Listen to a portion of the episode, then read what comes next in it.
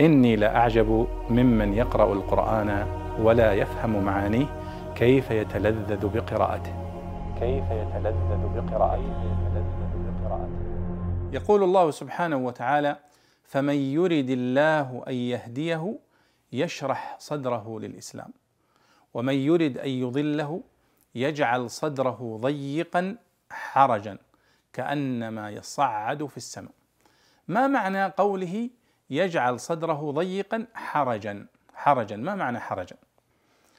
فالجواب أن الحرج هو أشد الضيق. والحرجة هي الشجرة التي لا يصل إليها الراعي لأنها واقعة في مكان ملتف حولها أشجار كثيفة فلا يصل إليها الراعي. فسميت هذه الشجرة التي لا يصل إليها الراعي لأنها محمية بأشجار كثيفة ملتفة حولها سميت حرجة. فكذلك كما قال عمر قلب الكافر وقلب المنافق فإنها عليها من الأغشية ومن الأغطية ما يمنع عنها الهدى ويمنع عنها الهداية فلا يصل إليها الحق.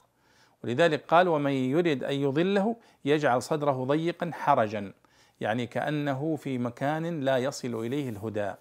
فالحرج إذن هو أشد الضيق وأشد الامتناع فلا يصل الهدى إليه. فالله سبحانه وتعالى هو الذي يقدر للمهتدي الهداية ويقدر على الضال الضلال.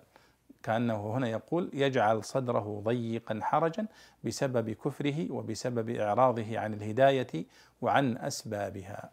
والله أعلم.